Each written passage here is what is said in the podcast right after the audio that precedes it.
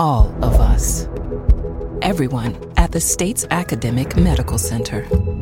All working together to deliver complete care now and for generations to come. All over the state, including hospital and clinic locations from the Delta to the Gulf Coast. All for one reason you, the University of Mississippi Medical Center. All for your health. This is an MPB Think Radio podcast. To hear previous shows, visit MPBOnline.org or download the MPB Public Radio app to listen on your iPhone or Android phone on demand.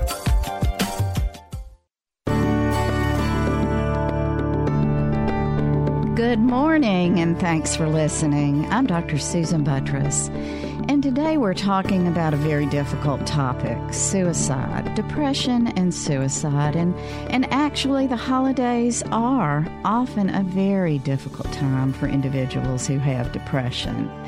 Suicide, particularly, has been described as a death like no other. And I can tell you from a personal experience, it truly is. Death by suicide often is a stunner to family members and friends. It's soul crushing, and it often leaves those individuals not just grieving, but confused. Why did it happen? What caused it? What could I have done? So, today we have two experts with us to help us better understand what we should look for, and I'll introduce them in just a minute. Before we get to them, I wanted to talk to you a little bit about some of our statistics and why this is so very, very important for us to cover. Um, so, death rates from homicide have actually dropped over the years since um, some rep- record keeping that's been ongoing in um, 2000. Um, the homicide rate steadily dropped from 2000 to 2015 and 2017. But what's happened is the suicide rate has risen over those same years. Um, significantly, the suicide rate for males um, increased from about 17 per 100,000 to 21 and a half uh, per 100,000, and among females, it rose too, um, about four per 100,000 to six. So at the start of the period, men died by suicide, as you can hear, about four times the rate of women, but the gap's closing, and I want us to talk about that. Um, as we move along, though, there are some other issues. Are there ethnic, cultural, racial differences in suicide? Um, what's going on? Why do we have the increase? So, with all that said, today I want to introduce our two experts. We have two psychologists with us Dr. Courtney Bagge, who is Director of Suicide Research and Director of the Mood Disorder Clinic at UMMC, and Dr. Crystal Lim, who is the Director of the Family and Child and Family Health Lab and Assistant Director for the Pediatric Wellness and Weight Clinic. Uh, so, we've got two great experts here to answer any questions that you might have about yourself, a friend, a family member, someone you care about, about the depression issues and the suicide, and maybe how you can help. Or you can um, just email us, either one. Give us a call at 1 877 MPB Ring. That's 1 672 7464. Welcome to you both. Thanks for being with us. Thank you so much for having Thank us. you. Um, so today, what I thought maybe we could do is is talk first about the suicide itself, that it not only means there's a loss of life, which of course is very significant, but there's a profound effect on those left behind, right? Um, the very fact that this has happened, um, asking why, what happened, how did you how did that happen? We know science supports a neurobiologic basis for mental illness. We've talked about this on this show over and over about depression and anxiety and the, the difficulties people feel, sometimes the stigma too, um, and the unfortunate aspect of the fact that often physical illnesses like cardiac disease or diabetes get a lot of attention, a lot of sympathy, and many times mental health issues um, don't seem to get quite the same. Um, frustrating to me for what I do and in my business, but also I think frustrating to many who deal with it. And I know you both often deal with that and the the fact that um, there's a stigma perhaps there. And I know that sometimes family and friends with suicide happens um, have great difficulty really talking about the fact that it was a suicide. Do you all see that in your practice often? Absolutely. Yeah. I think people come who um, to our practices who are experiencing depression and maybe thinking about killing themselves, but also who have lost ones um, and do not know how to kind of move on with that and are afraid to talk about it with other people. Yeah. So, Dr. Bagge, in your research, is there there something that individuals should do um, if they think that there is someone around them that should be that might be thinking about it? Um, and maybe this is a good time early on, Dr. Lim and Bagge, to talk about. I know uh, Dr. Bagge predominantly works with adults. Dr. Lim predominantly works with uh, children. So we have experts on both sides, and and uh, there may be some differences in what you see in teens and kids who are contemplating suicide. And, and um, adults who are contemplating. Why don't, Dr. Bagge, you start first about um, some of those signs and symptoms in adults, and then Dr. Lim, we'll come over to you to hear what kind of differences there might be. Absolutely. Um, so, with adults, um, there's a number of warning signs. And so, we know who is more likely to attempt um, just in general, but these are signs that you might notice. So, differences um, from your friend or your loved ones. And so, what you're really looking for is changes within that person. Um, and so, if something is, you know, emerges or it has changed re- recently, um, talking about being a burden on others. Mm-hmm. Um, and that goes back to your point about um, the loved ones lost. That a lot of times when people are suicidal, they feel like they are a burden on others, but actually, the other individuals in their family do not feel that way and are actually very, very devastated when then that happens. Um, and feeling hopeless or that you would have no purpose. And so if you hear someone talking about um, that they, you know, don't think like things are going to change in the future, that should be a warning sign. Of course, the kind of the highest risk warning signs are talking about, um, you know, killing yourself. If someone says that they're thinking about killing yourself or that they're going to hurt or kill themselves, or if they're actively looking for ways in order to do that, so mm-hmm. seeking means. Mm-hmm. Um, what about giving away their possessions, um, giving things to other individuals? Can that be a sign also? It's definitely recommended um, to look out for that. Mm-hmm. There's a lot of um, research that needs to be done, and right now we don't have a lot of good evidence, and uh-huh. maybe it's because um, that it is something that um, isn't as frequent, but that is something definitely mm-hmm. to um, look out for giving away your possessions or making sure your kids are taken care of or having things in place for after your death. So, um, prepping your personal affairs, absolutely. Yeah, yeah.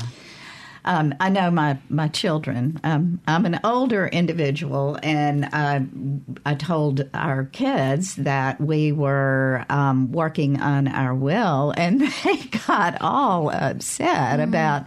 We expect y'all to live a very very long time. So for older individuals or even young individuals who are setting up wills, that's not necessarily a sign, correct? Um, no, but if someone is depressed and setting and up their does that, it, right? Right. then that would be a concern. Absolutely. Okay, Dr. Lim, tell us a little bit about the difference that you see in teens. What do they do differently than adults? So I think some of the warning signs Dr. Bagge mentioned are very similar. Um, what I look out for in children and teens is um, the same kind of hopelessness or lack of maybe plans for what they want to do with their future. So feeling very much like they are um, not really planning to finish high school or have plans for after that. So that kind of worries me a little bit when we have teenagers that um, that talk about those things. Also, a lot of times in adolescence, um, they're very they're more impulsive. Um, so if they're engaged in risky behaviors like um, substance use, drinking, or using recreational drugs, um, those would be things that would be additional warning signs. Um, and kind of similar to a warning sign for adults to maybe even access to more lethal means of mm-hmm. hurting harming yourself so access to firearms or um, other weapons would be kind of something to watch out for particularly when we talk about planning maybe means or methods of attempting a suicide that we try to look out for so I know that um, when when individuals, when one feels, um, perhaps parents or a spouse or a close friend uh, sees an individual with some suggestions of suicide, suicidal ideation, or other thoughts,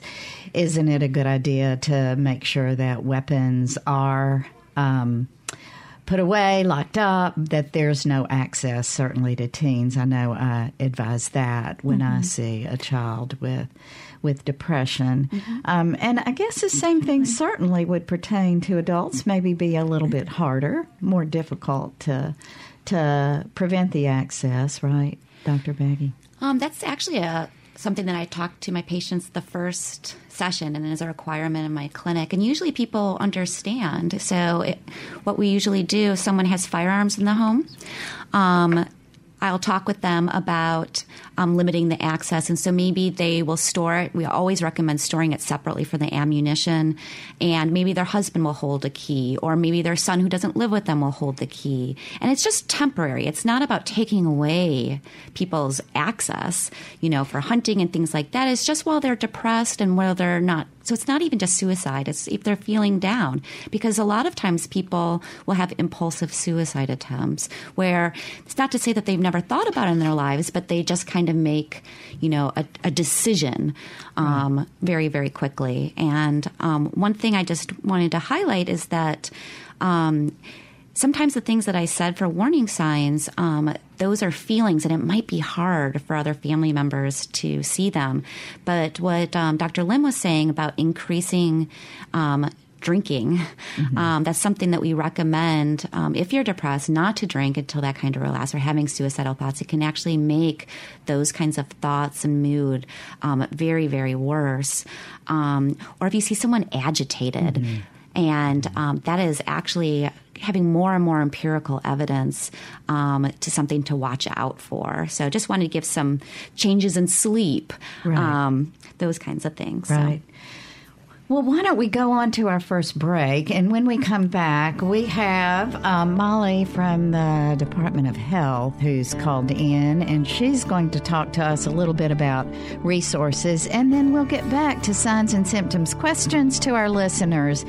Uh, do you have any questions to our two experts today about um, maybe yourself, family, or friends, what you should do? Do you see some signs and symptoms? Or have you had an experience with suicide that you'd like to share with us um, of a family member or friend and how it affected you? We'll talk more also about how it affects family and friends when we come back. This is rel- relatively speaking. Please give us a call at 1 877 MPB Ring. That's 1 877 672 7464. We'll be right back.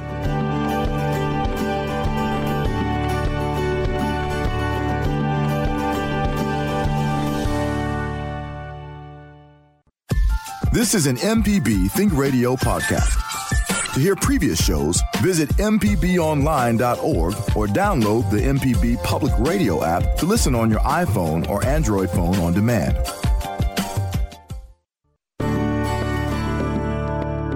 Welcome back. This is Relatively Speaking. Thanks for listening. Today we're talking about suicide prevention, depression during the holidays, what you can do about it. If you're feeling down or depressed, there's some things you can do. Also, if there's someone out there that you are concerned about, or maybe yourself contemplating um, harming yourself. Uh, there's help out there for you, and we hope that if you're listening and you have issues, that you will listen. You'll call in if you have questions, and let us help you. Um, you can give us a call at 1 877 MPB Ring. That's 1 877 672 7464. Okay, today we have Dr. Lim and Dr. Bagge with us in studio, and we also have Molly. Molly, good morning. Are you there? I am. Thank you for calling in. Molly's at the Mississippi Department of Health. Molly, tell us a little bit about yourself and what you do. Sure. So, I am the Suicide Prevention and Outreach Coordinator with the Mississippi Department of Mental Health. Um, so, you know what we what we do here is really try to raise raise awareness about exactly what you've talked about this morning, um, warning signs, what to look for, and really try to educate people um, about you know how to help someone who may be struggling with suicidal thoughts.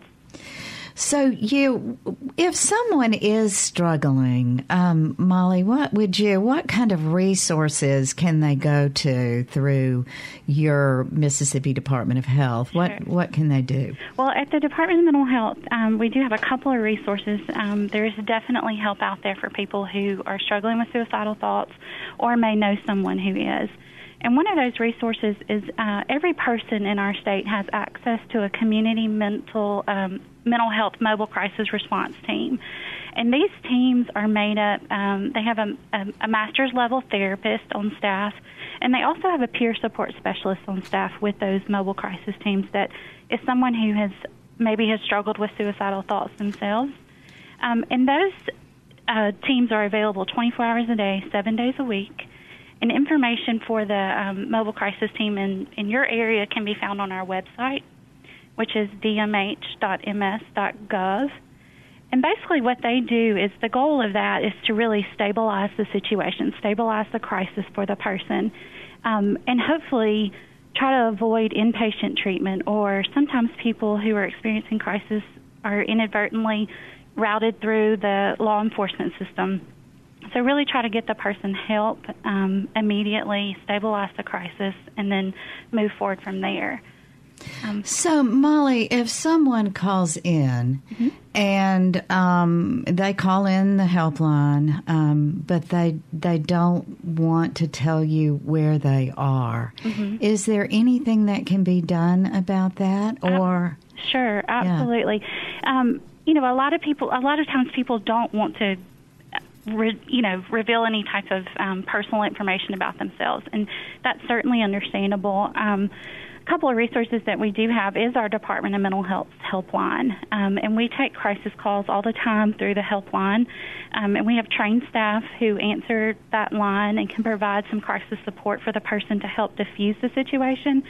And often we find when we're when we're talking with someone who may be in a crisis they really just want someone to listen to them mm-hmm. and and to provide some support.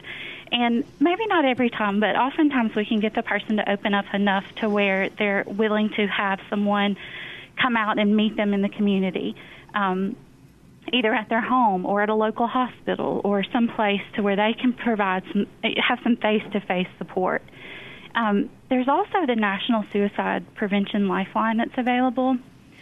Um, and I can, I'll be glad to give you that number. Um, we actually, yes, go ahead and give it out, sure. but we also will have um, these websites and the numbers posted online. Great. So the Suicide Prevention Lifeline's phone number is 1 800 273 8255. And that's another number that's available 24 hours a day, seven days a week.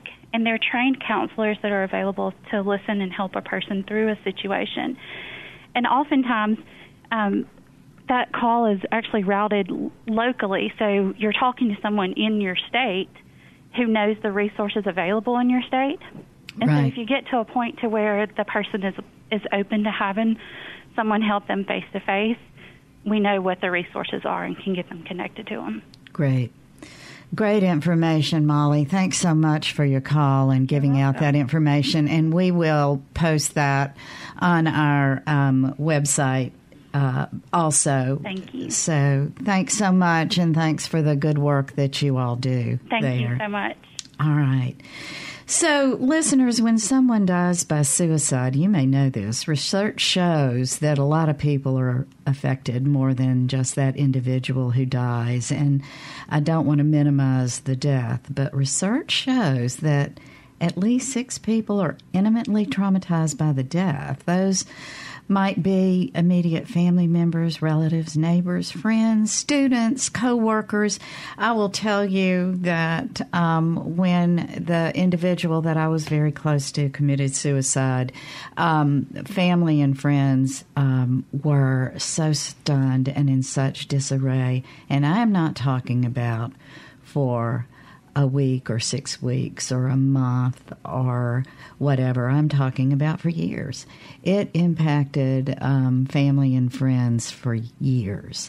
And so I, I think often, one thing I read though, um, with our two psychologists sitting here, is often it also affects the mental health professionals and the clinicians. Um, and uh, so, the the impact of the loss um, on the the impact on the survivors from the loss can be pretty profound, and I'm sure we have listeners out there who are struggling with that.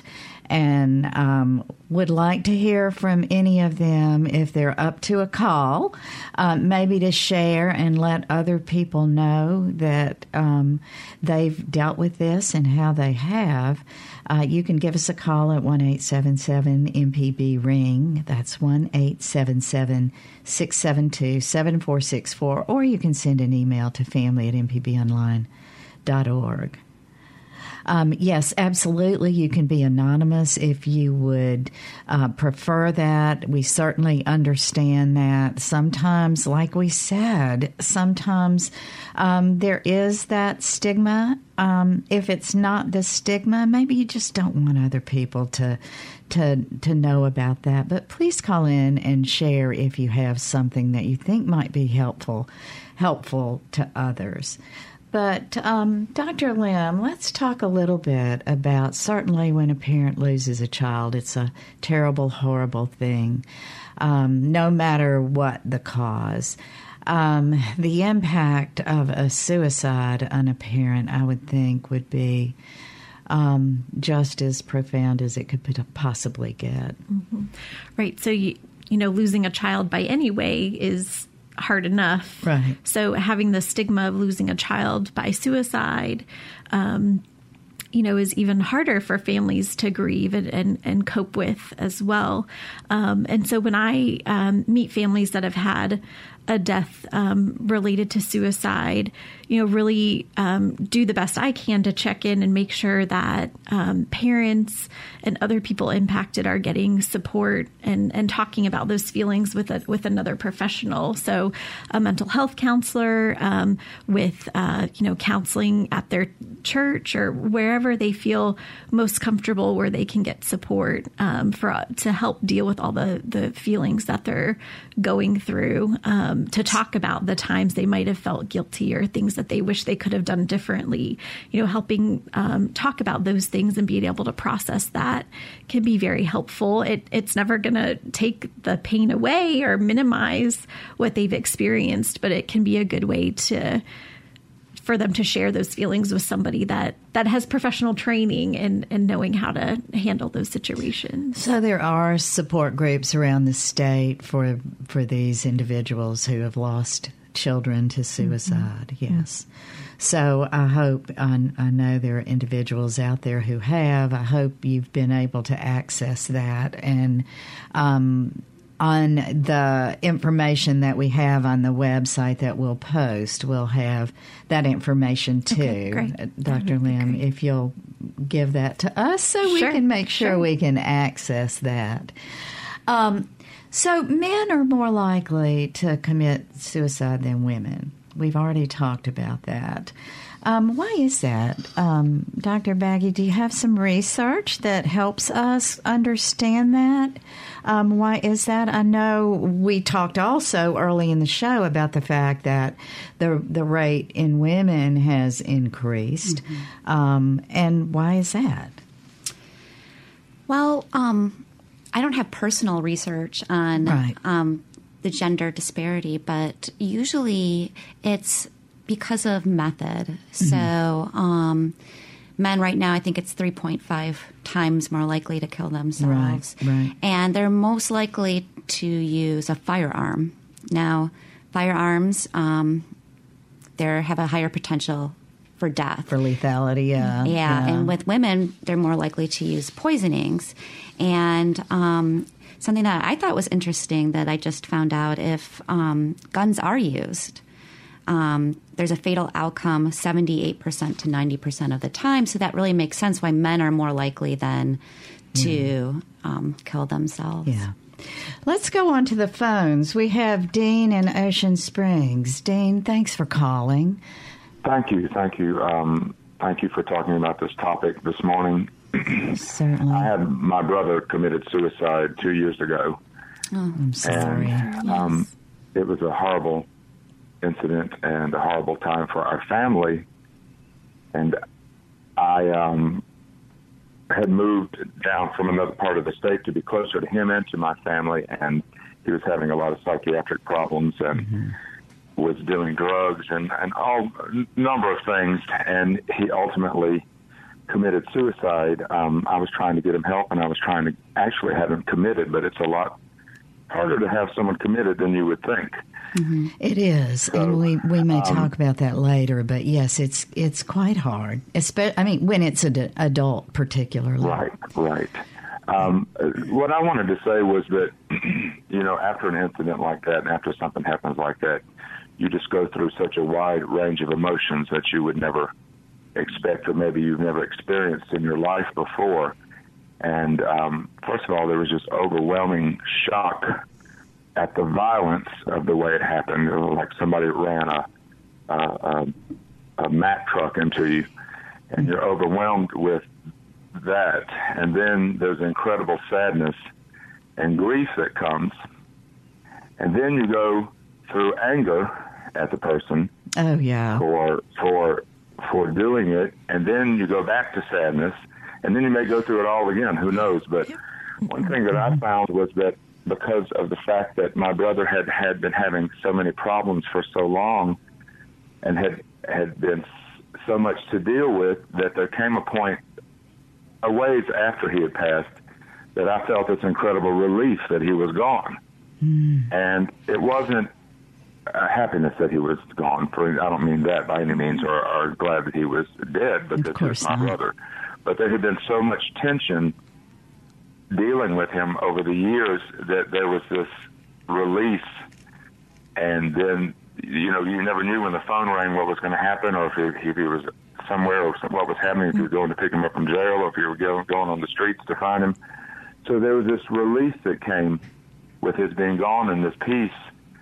And then you feel guilty about that. you know? So yes, uh, all those ranges of emotion, and and I know um, when when I had my loss that I was talking about, um, I was so angry, so Yeah. absolutely furious for a long time that that this wonderful, caring, loving individual would would take his life away and and leave the the ravages of what had happened um, to to the rest of us. And I had a, a lot of anger towards my parents for a lot of reasons. I mean, they weren't responsible for his death by any means, but I had a lot of, you know, childhood issues that came up and just trust me when I tell you, you will experience every emotion that there is to experience that you may have never even thought you were capable of. I was never really a depressed person.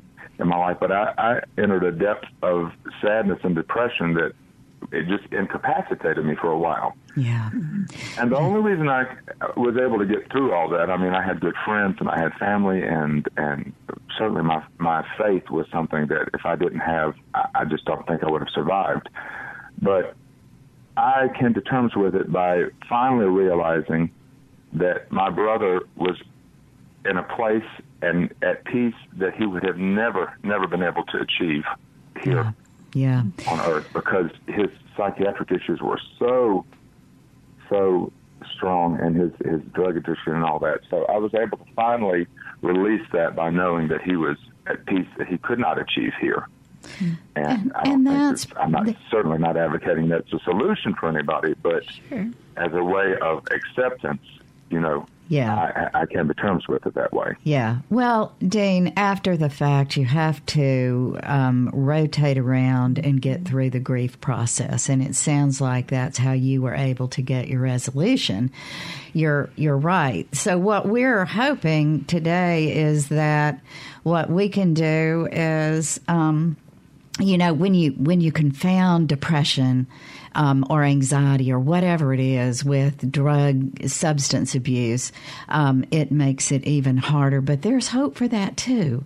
And so anybody who feels like you're out there um, having difficulty struggling with that um, certainly let yourself be helped. Dean it sounds like you tried very hard to help your brother. Moving closer is is a huge step of trying to add in support. So um, we appreciate you sharing with us and talking about that grief process. That's tough, and it's pretty typical, wouldn't you say, Doctor?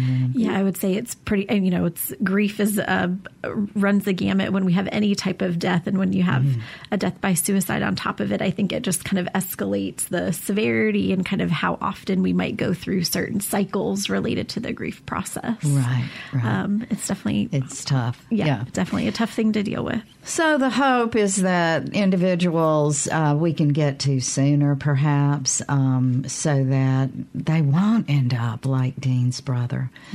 Let's go. We do have a question from another caller, Gabriella, on the Gulf Coast. Also, thanks for calling in. You've got a question about the support. Well, first I got to say, wow. Yeah, yeah. That call. I mean, I'm sorry, but the depth of honesty was um, was kind of overcoming. Um, It is. You're absolutely right, Gabriella, and and the the fact that he was able tells me that he was able to call in, talk about it, and be honest enough to let other people know um, what it does to others. The impact of the suicide is was an important call, wasn't it? yes, ma'am. Um, my um, my actual question is, how do I support a friend of mine who his it was his mother firearms and um he and all of them his mother they were all um and are um uh, mental health professionals. My question directly is what do i not say? What can i do that's going to be the best Oh gosh, Gabriella, good questions, and you sound like you're really struggling. Um, stay stay on with us, Doctor Bagge. Do you want to start with um, Sure. that answer? Well, Gabriella, I think the first thing is to be there for her. Is this a, a her or a him or a him a him? Um, and it sounds like that's what you are you're trying to do. And so, listening non-judgmentally, I think, is really important, and just really being present when that person is talking. Um, and then also, won't is talk he won't talk much okay, okay, and and And that as I say, he's he's got all the training. He has advanced degrees. yeah. They can be the hardest patients sometimes, huh? I was going to say, I, I was going to say that very thing. I think so many times when individuals in the mental health profession have an incident like this happen to them, um, the emotion of of maybe even feeling more guilty because, gosh, here I am, the professional, and how in the world could I have let this happen? Um, maybe, you know, knowing that sometimes it does no matter what you do. Um, but uh, I would imagine that is bubbling up. So when you have somebody who's not talking um, to you, um, I know sometimes Gabriella just sitting there, being next to them, and and letting them know. Um, not probably a good idea to pry very much. Um, would you talk a little about I, that? I've never cried with him. No, Uh, no, I- crying. I- I, I- no. What I've tried to do with him is to um, remember the times when um, we've been friends for uh, many decades, um, since college years. And uh, what I've tried to do with him that I thought would be helpful, and I, that's, I guess, my question, um, is to remember the times because I met his mother. I did not know her extremely well, but I knew her well enough that I would ask him questions and say, "Well, you know, what did you think about, you know, when this happened in your mom's life, and when, you know, when your your young childhood life, and you know, try to get him to." I said he didn't talk, but he actually did open up some with some of those things, and and, and uh, talk about um, difficulties in childhood and things. Yeah, yeah, that's Gabriella. That is great, and um, both of our doctors are nodding um, as you are talking, saying absolutely, that's the right thing to do. I did not. I said pry, not cry, because I personally believe, and I want to hear what our psychologists think here, that, you know, if you're sad too with him, it's okay to cry. It's okay for him to see that you're grieving too. You're grieving for her, you're grieving for him. Would y'all agree with that? Yeah, I would- Absolutely. I would, certainly agree with that, and especially in a case where someone might not be as forthcoming with maybe the, their emotions and feelings about the situation, or wanting to talk as much as even just letting them know I'm here for you when you are ready. Exactly. um, and to limit the prying that might. Um, you know, prying in a way when they're not really ready to go there yet, but just Yeah. being supportive and letting them know I'm here whenever you are ready to talk about your feelings and um, thoughts about the situation. Right. and making sure that they get out of the house. I mean, I think that um, is one of the things people, when they get depressed or sad, we like to hide. And so making sure that they get out of the house and um, doing activities. And I love the idea if he was open to talking about positives and good memories. I mean, that's a whole treatment in and of itself. Yeah. Um, Yeah. Is kind of going over pictures. And if that's something that you found that you know that he really enjoyed and and, and talking about that um, and maybe asking if he is thinking about seeing someone and getting evaluated um, to kind of process this with a mental health professional. Um, i know that he is one but it it could be very helpful um, to just let him know that there are resources and that you know you're worried about him. And then if he wants to talk with you he can. Yeah, as a mental health professional, um, he knows the benefits of counseling, and I know he knows that. Sometimes I find it interesting, though, many times. Um, even a mental health professional will view it as a sign of weakness if you can't fix yourself. But that's not what you're supposed to do, not from a medical standpoint nor from a psychological standpoint. So that's great advice to encourage him to seek help if he needs somebody besides you, Gabriella, to um, talk to. So, um, thanks so much for your call. I hope I hope that helps some. Okay, we're going to take another break. Um, we are talking about suicide prevention, depression during the holidays, how you can help, maybe how it's impacted you. Give us a call. We, we'd love for you to share with us or ask your questions at 1 877 MPB Ring. That's 1 877 672 7464. You can send an email to family at mpbonline.org. This is Relatively Speaking. I'm Dr. Susan Buttross, and we'll be right back.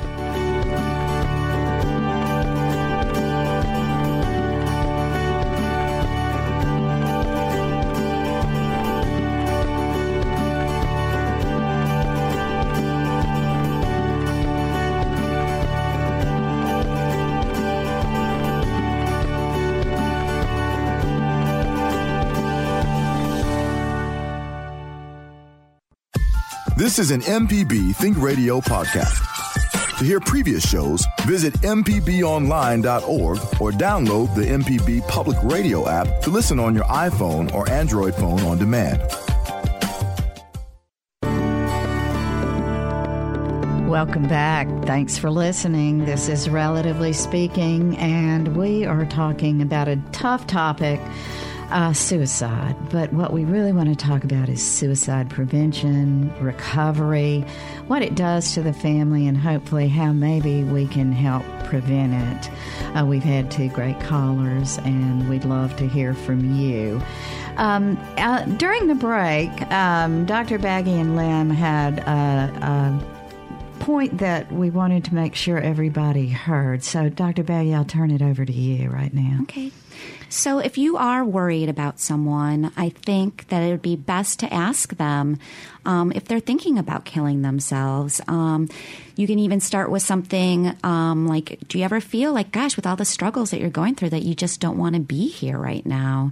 And if they say yes to those things, it's really opening up a conversation. And what I think most people, even most mental or most health professionals, they think by asking about it, that's going to plant the idea. And there's absolutely not a shred of evidence that they're actually um, the research suggests that by asking about it, you actually decrease um, the risk um, for people that are thinking about it, and the people that aren't thinking about don't mind. And so um, that's something that I really encourage. And if they do say that they're thinking about them, don't just recommend treatment, help them. Like when you're very depressed, it's um, very hard to kind of find your insurance card and figure out where to go. Help them make that appointment. Do that with them. Help them call the crisis line.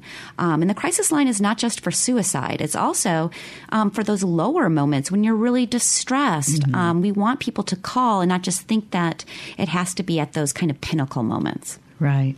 Dr. Lim. Yeah, I agree totally with what Dr. Bagge um, has said. I think with children and adolescents, there's also no evidence that I'm aware of that asking questions about um, like not wanting to be here or kind of wishing that you know you didn't wake up in the morning. Those might be some some other ways to ask an adolescent about um, thoughts related to to death or or suicide.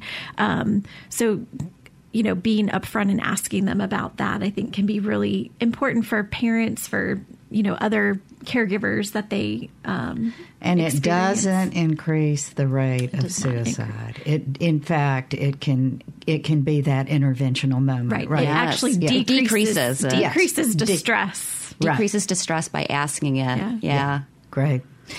Well, let's go back to the phones. We have an anonymous caller on the Gulf Coast with a comment. Thank you for calling. Um, what do you have to share with us?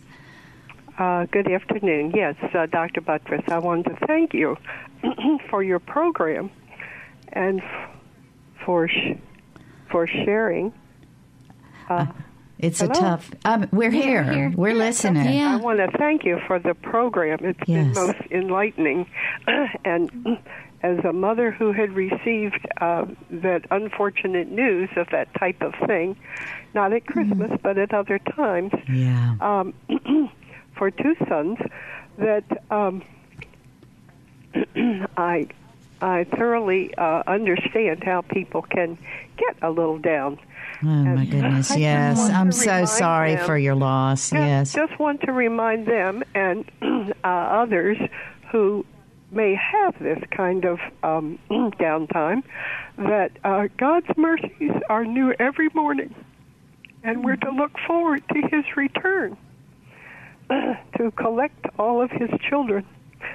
So please know that the sun comes up every day, and there's a shine and help make your own light a shine in the world. Thank you very much. That's beautiful mm-hmm. information. Thank you so much for your call. God and, mm-hmm. uh, and could you give that crisis line number again, please? Yes. Um, Crystal, Dr. Lim is going to give that for yep. us so right the, now. The National Suicide Prevention Lifeline mm-hmm. is 1 800 273 8255, which spelled the last four spell out talk. Okay. And it's also suicide prevention um, on lifeline.org is the website. And again, we'll have that posted on our website. So um, that will be available. The other thing you can do is um, if, if there's anybody out there who wants to give that number out and for any reason has difficulty, just, just Google, do a search um, of whatever your search engine is on um, suicide prevention, and you can find it there too. Yeah. So, um, thank you for calling. I know it was a very difficult call, and I know that I cannot imagine the struggles that you've gone through. Um, Well, and um, uh, another couple has just recently uh, lost two of theirs. It was not by by that same means, but they lost two sons in one month. And Oh, uh, here on the coast, and it's very, very difficult for them. I'm sure. I cannot imagine. So, yes. Okay. Thank you. God bless you. Have Thank you. A, a blessed God bless you. You too. Thank you so much for your call. Um, you know, as I was looking at the statistics um, around Mississippi, the Gulf Coast um, does have a higher rate of um, suicide. Um, I, I want to speak just for a minute or so, ask you two to speak to this. When one suicide happens, does it seem to increase the rate? Sometimes we see that, um, especially, maybe not especially in the teen area, but in teens, it does seem that when that happens and it almost seems like, oh, well, that's what I can do. Life is so miserable. Maybe. Is that, Dr. Lim, do you want to talk? Yeah, to I mean, I think we certainly see that happen in, in adolescence. Um, I know recently there was uh, an incident. Um, not, not in Mississippi, but I remember hearing about it nationally in California. They had pockets of of that that happened. So certainly, um, not that it becomes more acceptable, um, but people become more aware of it, and so adolescents might be particularly vulnerable to knowing other people that um, that commit suicide. Um, but we also know that we see it also in families. So um, knowing a, f- a family member or relative or friend that has also committed suicide also puts people at greater risk. greater risk. So we know first. I don't think we know the research doesn't really. We don't know exactly why it puts us, people more at risk, but um, it is something that we ask about, that clinicians, mental health professionals ask about um, Right. because it is an additional risk factor we consider in terms of determining kind of risk for suicide. And certainly, um, there is a much, much higher rate of, of mental health disorders in individuals who commit suicide. I read one number that said upwards of 90% will be struggling with something, whether it's severe chronic anxiety or severe um, depression. But, but also, I know there's a higher rate in individuals with severe chronic pain and um, difficulties with that. So I, I, um, I have often I. I know in the two instances that were close to me where individuals committed suicide, they had had a family member who had uh, previous to that. So um, that, I, I would imagine that puts you at significantly higher risk. Yeah, so um, there is also a genetic component um, with suicide. It can run in families. Again, we don't know um, if it's because of, we don't really know what the mechanism necessarily is, but they have isolated some genetics um, as for more of a biological aspect. Yeah. Um, but we see that contagion with adults when Robin William, um, when he died, Right. um, there was a kind of a, a f- a kick up of the suicide. And I think a lot of times people, um, you know, there's actually very strict media guidelines about talking about someone who's killed themselves for that reason, because I think a lot of times people will see that um, they they were you know celebrated afterwards and Glamorized. um, it's Yeah. more glamorized Yeah. and that's not they're not highlighting what you just talked about about the people left behind that Um, I just want to emphasize people always think that they're going to be a burden, and it's not that. It's the families. Like, I wish I could have yeah. taken that away. The burden is leaving yes. your loved ones yes. um, without you. That yeah. is the burden. Absolutely. So I hope everyone is hearing this and knowing that there's support out there, there's help out there. I really appreciate both of you for Thank coming you for in, Dr. us. Bagge and Thank Dr. so Lim. And I, I want to especially send out appreciation to our three callers who had the courage to call in and to share their experiences with us so that others know how hurtful it is, how difficult it is, and how much we need to get the message out to help others who are in need. Um, uh, again, thanks, listeners. Thanks, callers. Um, this was a, a, great show. Today's show was engineered by Jay White. Our call screener was Michelle McAdoo. I'm Dr. Susan Buttross, and I hope you'll join us next Tuesday at 11 for Relatively Speaking, and that you'll stay tuned for NPR's Here Now coming up next on MPB Think Radio.